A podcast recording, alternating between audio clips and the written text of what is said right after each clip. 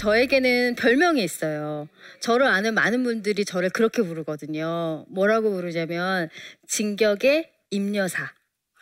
예, 네, 그래서 저를 다 임여사라고 불러요. 제가 어 발달장애 남매를 키우면서 사실은 진격의 임여사라는 별명을 가지고 그리고 전 항상 하이를 신고 다니거든요. 어, 보시다시피 예, 이런 하이를 신고 달릴 수밖에 없었던 상황과 모든 것들에 대해서 다시 한번 발달장애와 공동체라는 이름으로 여기 계시는 분들과 방송을 보시는 분들과 함께 이야기를 나누고 싶습니다.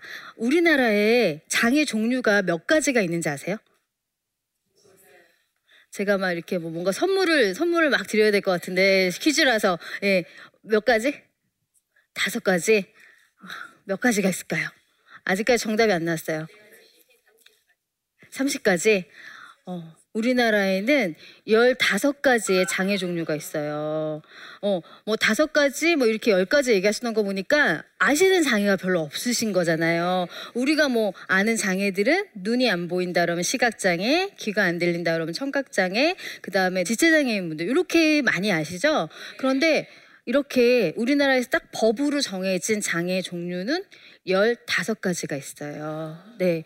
그 중에 발달장애는 세 가지 장애를 합쳐서 발달장애라고 하는데 지적장애, 자폐성 장애, 지적 장애 중에서도 뇌병변을 동반한 뇌병변 장애. 그 세 가지의 장애를 합쳐서 발달 장애라고 합니다. 그런데 우리나라가 이렇게 15가지라고 하니까 되게 많다라고 생각을 하셨잖아요. 그런데 결코 아니랍니다. 왜 아니냐면요. 복지 선진국이라고 얘기하는 스웨덴이나 영국은 몇 가지? 150가지의 장애 유형이 있어요. 정말 우리 나라랑 될 게 아니죠. 10배가 많잖아요. 그리고 우리나라는 법에 장애인 하면 상당한 제약을 받는 자라는 표현이 들어가 있어요.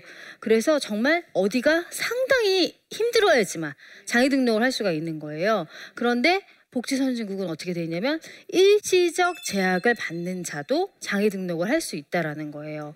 그래서 제가 스웨덴으로 오늘 이민을 간다. 그럼 저도 일시적으로 장애 등록을 할 수 있어요. 왜냐 갔을 때 가장 힘든 게 언어 부분이잖아요. 제가 일단 언어를 못하기 때문에 일단 등록을 해서 뭐 통역이라든지 아니면 다닐 수 있는 어학을 배울 수 있는 뭐 바우처를 주실 거예요 나라에서 그런 그런 것들로 어느 정도 이제 2년 뭐 1년 지나서 어느 정도 괜찮아지면 그때서 장애 등록을 다시 예, 없애는 거죠. 뭐 어떤 느낌인지 아시겠죠? 예. 그리고 우리나라는 등록수가 전 국민의 5.6%. 저도 약간씩 지금 증가하고는 있지만 그런데 복지 선진국이라고 부르는 외국은 전체 인구의 20%. 그래서 다양한 바우처라든지 나라에서 어, 신경을 쓰고 있다라는 거죠. 근데 이제 이게 어떤 개념이냐면 우리나라는 개인의 문제로 많이 생각을 하세요. 이거는 개인이 짊어지고 가야 돼. 라고 생각을 하고 이건 개인의 문제야. 라는 생각을 많이 하지만 복지 선진국이 저렇게 장애 종류가 많고 등록 인구가 많은 거는 이거는 개인의 문제가 아니라 더 이상 사회의 문제로 보는 거예요. 그래서 발달장애인도 모든 아까 말씀드렸다시피 모든 장애 영역 중에 유일하게 등록 인구가 계속 증가하고 있는 장애거든요. 그러면 더 이상 이거는 개인의 문제가 아니라 사회의 문제로 우리가 함께 가야 된다라는 개념을 가져주셨으면 좋겠어요. 네. 여기서 또 다시 한번 퀴즈를 내도록 하겠습니다. 그러면 장애인이 10명이 있어요. 그 10명 중에 엄마 뱃속에서부터 선천적인 장애를 가지고 태어난 사람은 몇 명일까요? 3명? 여덟 명 예. 어, 우리나라는 전체 인, 그 10명 중에 한 명만 한 명만 엄마 뱃속에서 장애를 가지고 태어나는 거예요. 예. 근데 많은 분들이 반대로 생각하시죠. 예. 왠지 장애인은 처음부터 장애인이었을 거야 라고 생각을 하세요. 너무 지극히 자연스러운 거예요. 저희 동현이 학교 맨 처음에 갔을 때 1학년 친구들이 많은 그런 질문을 해요. 동현이는 원래 태어났을 때부터 말 못하고 장애였죠? 이렇게 질문들을 많이 해요. 전 그렇게 질문해주는 친구가 너무 좋아요. 예. 그러면 제가 자세히 설명을 해줄 수가 있죠. 아니야. 엄마 뱃속에서 태어났을 때는 우리 친구랑 똑같았어. 그런데 어, 동현이가 어느 순간 말을 못해서 병원에서 검사를 하니까 어, 원인 불명의 장애를 갖게 된 거지 태어났을 때는 똑같아. 그러면 아 그렇구나라고 고개를 끄덕이더라고요. 그런 것처럼 보시면 선천적인 장애는 4.9%밖에 안 돼요. 그리고 후천적인 장애가 90%. 라는 거예요. 장애인은 처음부터 장애, 장애인이었을 거야. 라는 생각은 오늘로 이제 안 하셔도 될 것 같아요. 그래서 우리는 장애인을 볼 때 그래서 장애인, 비장애인이란 말을 쓰잖아요. 예.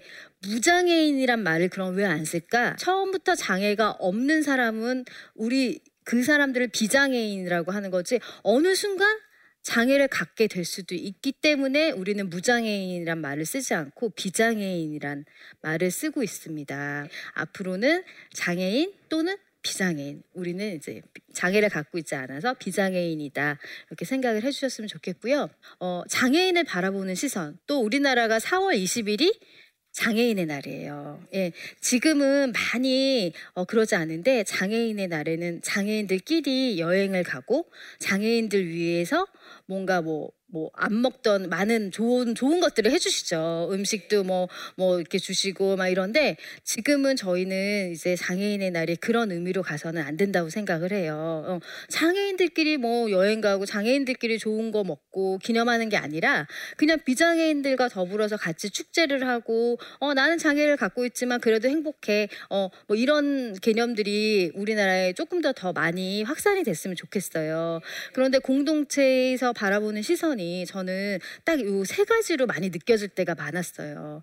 첫 번째는 저를 하염없이 불쌍한 사람으로 안 된 사람으로 많이 보시죠. 예.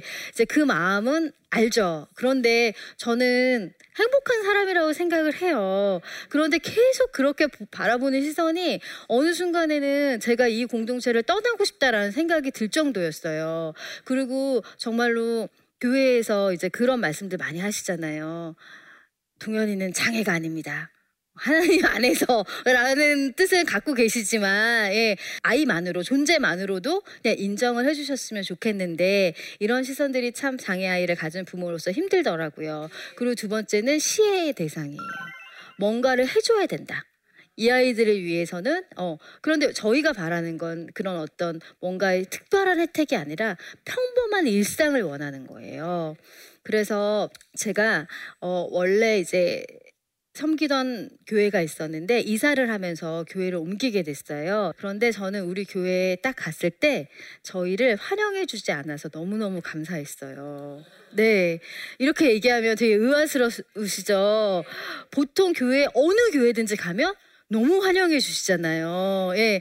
딱 갔는데 저희를 막 그렇게 환영해 주시는 것도 아니고 저한테 등록하지 말고 그냥 조금 다녀보고 그리고 다른 교회도 많이 가본 다음에 어 그래도 원하시면 등록하세요라고 얘기해 주시는데 너무 그게 너무 편안하더라고요. 예, 되게 감사하다라는 생각을 하고 쭉 그냥 다니다가 어, 한두 달 정도 지나서 등록을 하게 됐어요. 그런데 어떤 말씀을 해주셨냐면 저한테 우리 교회에서 발달장애인 가족이 처음으로 등록을 하셨다는 거예요. 그럴 수 있죠. 대형 교회가 아니니까. 그런데 발달장애인이 처음으로 등록을 했기 때문에 당황스러우신 점들이 있대요. 근데 저는 그렇게 솔직하게 얘기해 주시는 게 너무 좋았어요. 그래서 목사님이 제가 등록한 그날 주일 예배, 본 주일 예배 11시 예배에 저를 세우셨어요. 그래서 발달장애에 대해서 지금처럼 설명을 해줬으면 좋겠다라고 얘기를 해주셔서 주일날 설교 시간에 제가 이제 목사님 대신에 예, 이렇게 얘기를 나눴어요. 저는 동현이의 승희가 잘못하면 똑같이 혼내달라고 말씀드려요. 그리고 알려달라고. 그런데 우리가 발달장애인들은 아 얘는 모를 거야 라고 생각해서 무조건 괜찮아 괜찮아 교회 특히 교회에 가면 그렇게 해주시잖아요. 예, 따뜻한 마음은 알겠지만 이 친구들도 교육이 필요해요. 교육받지 못하면 알 수 없어요. 그래서 똑같이 어, 우리 동현이가 나쁜 행동을 하거나 아, 다, 다른 사람을 공격하면 안 된다. 라고 얘기도 해주시고 잘하는 것들에 대해서는 똑같이 칭찬해달라고 얘기하시 말씀드리거든요. 그리고 세 번째 이제 장애인을 바라보는 시선이 이제 많이들 특히 교회 공동체 안에서는 어, 뭔가 봉사를 해야 된다라고 생각을 하시잖아요. 예. 근데 이제 그 봉사가 뭐 사실 감사하죠. 받는 사람 입장에서는. 하지만 정말 의무적인 봉사이다라고 느낄 때가 되게 많아요. 사람이 느끼는 감정은 사실은 꼭 언어가 아니잖아요. 눈빛과 제스처와 행동과 그 마음은 마음과 마음은 정말로 느낄 수가 있잖아요. 그런데 우리 아이들을 위해서 억지로 봉사하게끔 해서 어, 이렇게 따로 예배를 드리게 한다거나 이런 부분들이 저는 조금 항상 좀 안타까웠어요. 예, 교회 안에서도 우리가 이렇게 따로 있어야 되나라는 생각을 하면서 이렇게 세 가지 시선은 이제 더 이상 어, 꼭 발달 장애인뿐만이 아니라 장애인을 바라보셨을 때 이런 시선은 거두어 주시고 그냥 친구 또는 지역사회에 대해서 같이 살아가는 옆에 이웃으로 생각을 해주셨으면 좋겠다라는 생각을 하고 있어서 한번 네, 이렇게 정리를 해보았습니다. 제가 동현이의 생일을 생각하면서 내가 우리 동현이 혜승이한테 해줄 수 없는 일이 무엇일까라는 생각을 해봤어요. 그랬더니 다른 거는 그래도 내가 어떻게 해서든지 해줄 수 있을 것 같은데 성 문제만큼은 해결을 해줄 수 없다라는 생각이 들더라고요. 그쵸? 여기 뭐 비장의 자녀들 다 똑같잖아요. 그러면서 많은 사례들을 봤는데 특히 지적장애인이나 자폐성 장애인들이 의도를 가지고 상대방을 만지거나 하지 않아요. 그런데 특히 자폐성 장애인 같은 경우는 특정 감각에 대해서 되게 예민하거든요. 그러니까 스타킹을 신고 있는 사람은 무조건 가서 만져야 된다거나 이런 부분들이 있어요. 그래서 뭐 여기 마라톤이란 영화 보셨 많은 분들이 보셨지만 거기서도 그 초원이라는 주인공이 그 얼룩말 무늬가 있는 옷을 가, 입은 분을 가서 엉덩이를 만지잖아요. 그러니까 그분이 좋아서가 아니라 그런 어떤 특정적인 어, 패턴이 있거든요. 그런 부분 때문에 그러는데 아, 내 아들이 커서 이렇게 똑같은 상황을 겪으면 어떡할까라는 생각을 가지고 성교육 전문가가 되려고 2년 동안 공부를 했어요. 그래서 지금 현재는 음, 발달장애인만 대상으로 특수학급, 특수학교, 복지관, 주간보호센터에 가서 우리 이제 발달장애인 분들에게 성교육을 시켜요. 현장에서 발달장애 당사자, 또는 발달장애 부모님들 아니면 이렇게 발달장애에 대해서 모르는 분들을 만나셨을 때 가장 느끼는 점은 뭐냐면 발달장애인은 느끼지 못하고 생각하지 못할 거다라는 것들이 꼭 어떤 비장애인들 뿐만이 아니라 부모님들이 가장 그런 생각을 많이 하세요. 그런데 우리 친구들도 똑같이 사춘기를 겪어요. 네. 그리고 똑같이 느끼는 것들에 대해서 표현해요. 저마다의 방식으로. 그런데 사람은 누구나 오감을 가지고 있잖아요. 그쵸? 다섯 가지 감각을 가지고 있고 저희는 그것들이 되게 고르게 작용을 하고 있어서 제가 지금 이렇게 눈을 보면서 얘기한다든지 조명을 보면 뭐 그래도 힘들지만 뭐 이렇게 이야기할 수 있다라는 게 사실은 그 오감이 잘 균형에 맞기 때문에 이렇게 제가 서서 이야기를 할 수 있는 거거든요. 근데 발달장애인은 어떤 특징을 갖고 있냐면 그 오감이 균형을 이루지 못하고 있어요. 그래서 까치발을 들고 걷는 친구들도 많이 있고요. 왜냐하면 땅이 발에 닿으면 불안한 거예요. 그래서 이렇게 까치발을 들고 걷는 친구들이 친구들이 있고 그리고 같은 행동을 반복해서 해요. 그거를 상동 행동이라고 하거든요. 그래서 어떻게 하냐면 손을 뭐 이렇게 흔든다던가 아니면 끈을 계속 돌리고 있다던가 아니면 한 자리에서 점핑을 계속 한다던가 그런 행동들을 해요. 이게 하나의 특징이에요. 근데 왜 그러냐면 금방 말씀드렸다시피 오감이 균형을 이루지 못해서 그러는 거거든요. 그래서 그 친구들은 정말 그 행동을 살고 싶어서 하는 거예요. 살아남기 위해서. 내가 그렇게 해야지만 이 자리에 있을 수 있어서 하는 거예요. 그런데 잘 모르시는 분들은 야, 정신 사나우니까 가만히 있어. 부모들도 많이 그렇게 얘기해요. 계속 그 행동을 반복하니까. 근데 그게 아니라 뇌의 문제로 인해서 오감이 균형을 이루지 못하기 때문에 그 균형을 스스로가 맞추기 위해서 맞추기 위해서 상동 행동을 한다라고 이해해 주셨으면 좋겠어요. 그리고 어, 발달 장애인 특히 자폐성 장애인은 어, 좋은 루틴이 있어요. 뭐 나쁜 루틴일 수도 있는데 요 행동을 하면 그 다음에 이걸 꼭 해야 돼요. 학교를 갔다 오면 치료실을 꼭 가야 되고. 근데 이제 우리는 그 많은 변수들 속에서 살잖아요. 그러니까 이거 했다가 어느 날은 안 갈 수도 있어. 뭐 이런데 이 친구들이 이제 그걸 못 하게 되면 화가 나는 거죠. 그래서 어 좋은 루틴을 만들어 주시면 그대로 잘 어, 일상생활에서 건강한 어, 우리들처럼 비장애인들처럼 건강한 생활을 할 수 있다라는 거를 좀 아셨으면 좋겠어요. 네. 그리고 저기 사진은 어, 파란색 장미예요. 네, 파란색 장미인데 저거를 왜 제가 가지고 왔냐면 4월 2일이 무슨 날인지 모르실 거예요. 4월 2일은 세계 자폐인의 날이에요. 세, 유엔에서 유일하게 만장일치로 정한 날이기도 해요.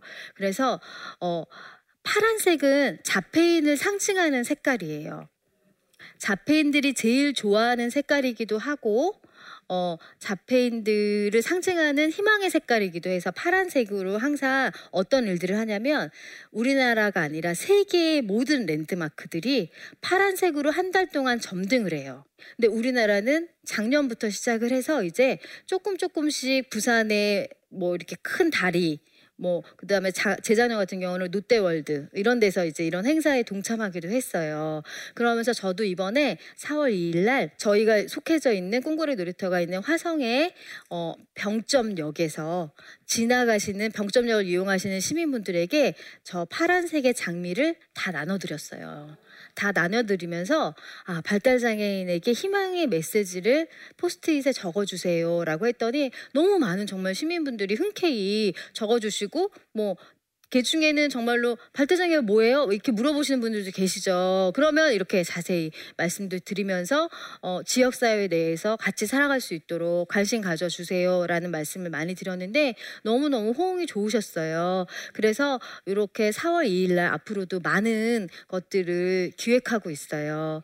그런데 4월 2일 날 저는 병점역에서 이런 행사를 했지만 서울 청와대 앞에서 이날 어, 어떤 큰 일들이 있었어요. 어떤 일들이 있었냐면 뉴스를 통해서 보신 분들도 계실 거고 못 보신 분들도 계실 텐데 209명, 209명의 어, 어머니들 또는 아버님들이 삭발을 하셨어요. 나라에서 치매 국가 책임제라는 말 들어보셨죠? 예, 이제 더 이상 치매는 개인이 해결할 문제가 아니라 치매를 가지신 분이 그 가정에 있으면 얼마나 다른 가족 구성원들이 힘든지 알기 때문에 나라에서 책임을 지겠다라는 말씀을 해주셨어요. 그리고 거기에 대한 많은 일들이 변화들이 일어나고 있잖아요. 저희는 발달장애 국가 책임제를 얘기를 했어요. 그런데 왜 자기 새끼를 나라에서 책임지게 하냐. 근데 아마 저 오늘 이렇게 저의 얘기를 들으신 분들은 다 이해를 하실 거예요. 그리고 지금 우리나라의 지하철에 엘리베이터가 생긴 지가 얼마 안 됐어요.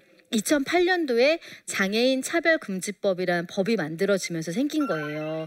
그때 아마 다 기억하실 거예요. 이렇게 휠체어 타신 장애인분들이 막 자기 몸에 쇠사슬을 감고 철로에 누우셨었어요. 기억나시죠? 예, 그러면서 우리도 지하철 탈 수 있게 해달라. 어, 그래서 엘리베이터가 그때부터 생긴 거거든요. 그런데 지금 현재 어때요? 모든 지하철이 생겨질 때마다 엘리베이터가 생기고 주민센터가 만들어질 때마다 경사로가 만들어지고 하는 거에 대해서 이제 더 이상 이상하게 생각하지 않으시잖아요. 내 세금으로 왜 그걸 만들어? 라는 생각 더 이상 안 하시잖아요. 그런데 발달장애는 유일하게 본인의 어려움을 본인의 입으로 얘기를 못 하는 거예요. 그래서 아까 말씀드렸던 복지 선진국들은 어떻게 그렇게 잘 돼 있을까라는 생각을 해봤죠. 그리고 공부를 해봤더니 거기도 똑같이 발달 장애인을 대신해서 부모들이 부모 운동을 했더라고요. 예. 왜 우리가 이렇게 삭발을 하고 이렇게 얘기할 수밖에 없는가에 대해서는 부모가 아이보다 하루만 더 사는 게 더 이상 꿈이 세상에 안 되기 위해서인데 저는 이거에 대해 가장 함께 해줄 수 있는 공동체가 바로 교회 공동체라고 생각을 해요. 그리고 사실 발달장애를 가진 부모님들이 많이 교회를 섬기고 계세요. 그런데 그 교회 안에서 정말로 우리 여기 계시는 분들처럼 같이 공감해 주시고 이해해 주시고 위로해 주시고 하시는 것만 해 주신다면 우리가 얼마든지 어, 편히 눈 감을 수 있는 세상이 오지 않을까 싶고요. 앞으로는 4월 2일을 꼭 기억해 주셨으면 좋겠어요. 그래서 그런 날은 어떻게 해주시면 좋으냐면 그날 하루만큼은 내가 파란색의 옷을 입고 어, 직장에 가시거나 활동을 하시고 파란색의 옷이 없다면 파란색의 악세사리라든지 여러 가지 것들을 착용하면서 자폐성 장애인을 기념해 주셨으면 좋겠고요. 더 이상 저희가 세상 안에서 숨지 않고 나올 수 있도록 응원해 주셨으면 좋겠습니다.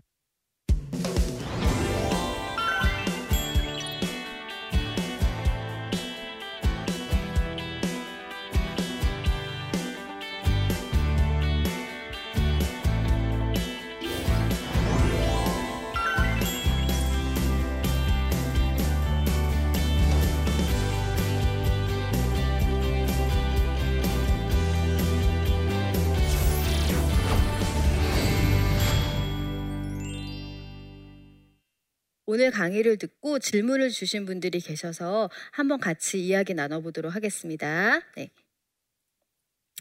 장애를 가졌다는 이유로 어떤 공동체에서 환영받지 못하는 경우들이 종종 있습니다. 이 사장님도 그런 경험을 해보신 적이 있나요? 있다면 어떻게 대처하셨나요? 라는 질문을 해주셨는데요. 아, 그쵸. 예. 저는 사실은 환영받지 못했던 경험은 이제 학교 가서 아이가 학교 가서 어, 학교라는 공동체 안에서 사실은 어, 이제 학습권 비장의 아이들의 학습권을 침해하는 게 아니냐라는 이유로 많이 이제 힘들었고요. 그래서 사실은 이제 저희 아들을 더 이상 일반 학교에 보내지 않고 특수 학교로 전학을 갔어요. 사실은 그 과정에서 어, 맨 처음에는 너무너무 슬펐고요. 두 번째는 분노했어요. 그런데 입장을 바꿔서 생각을 해봤어요. 그리고 그 중심에 저는 저희 아이를 생각했어요. 이렇게 활용받지 못하고 이해하지 못하는 상황 속에서 우리 아이가 학교를 다니는 게 더 힘들 것 같다라는 생각을 했고요. 가장 이성적으로 이 문제를 해결하기 위해서 많은 전문가 분들에게 도움을 요청했어요. 저 혼자서 이 문제를 해결하려고 하니까 계속 저는 제 아이, 저만 보이더라고요. 그래서 저를 도와줄 수 있는 많은 분들에게 이 사실을 오픈하고 도와달라는 말씀을 많이 드렸어요. 그래서 이제 결정을 내렸던 경험이 있고요. 그래서 다른 분들도 어떤 문제가 있었을 때는 혼자서 너무 해결하려고 하지 않으시고 주변에 많은 분들에게 오히려 문제들을 더 오픈하시고 의논하셨으면 좋겠다라는 생각을 갖고 있습니다. 네. 다음 질문 보도록 할게요. 장애를 가진 부모로서 그리고 장애인식 개선 강사로서 이 사회에 그리고 비장애인들에게 하고 싶은 말이 많으실 것 같습니다. 어떤 말씀을 가장 하고 싶으신가요? 라고 얘기해 주셨네요. 네. 아, 네.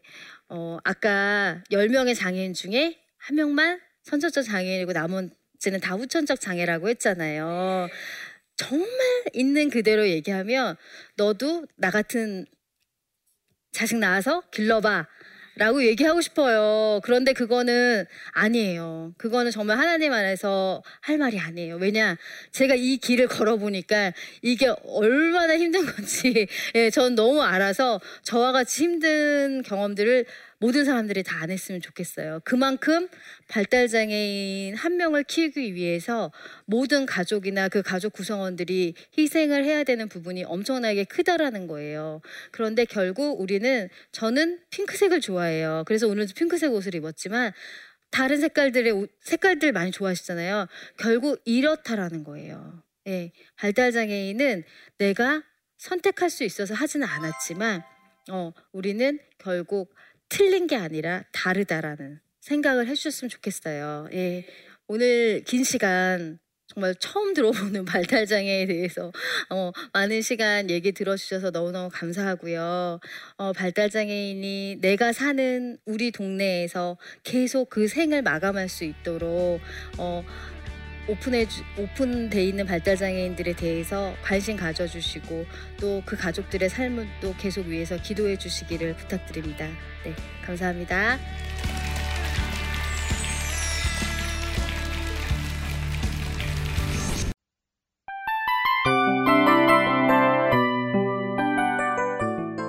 이 프로그램은 청취자 여러분의 소중한 후원으로 제작됩니다.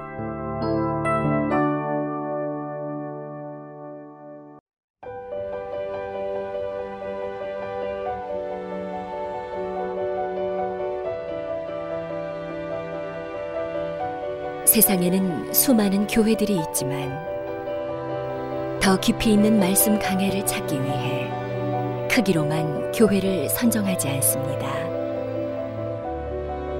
보다 좋은 영적 콘텐츠를 더 많이 나누기 위해 방송비를 받지 않습니다. 1년 365일 복음만 전하고 싶어서 우리는 광고를 하지 않습니다. 온누리의 복음을 땅끝까지 CGN TV와 함께 땅끝 선교사가 되주세요.